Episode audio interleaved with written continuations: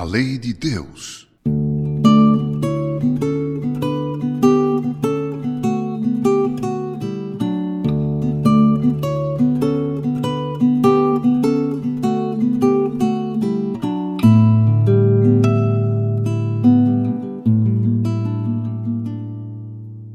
A lei de Deus se resume nos Dez Mandamentos, os quais constituem uma base perfeita para a vida religiosa e social do homem.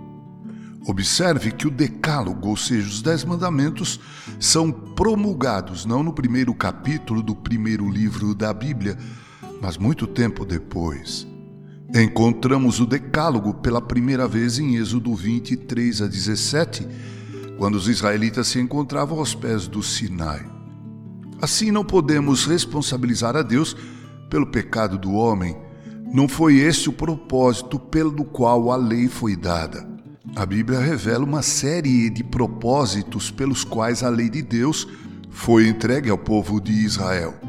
A lei de Deus foi dada ao homem para que ele gozasse de saúde e bem-estar e também dar a ele pautas confiáveis para a sua vida diária.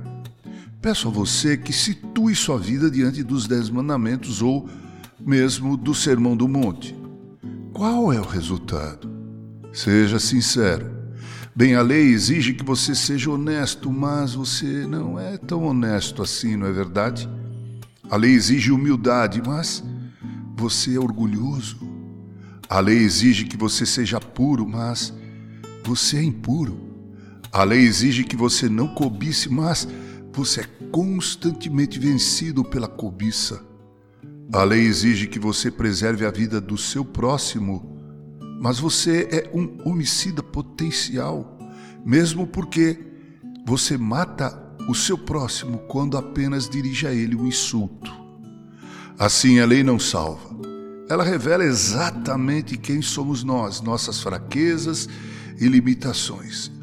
Ela nos desnuda. É preciso ser humilde para se deixar despir pela lei de Deus. A lei pode revelar o pecado, mas ela não justifica o pecador.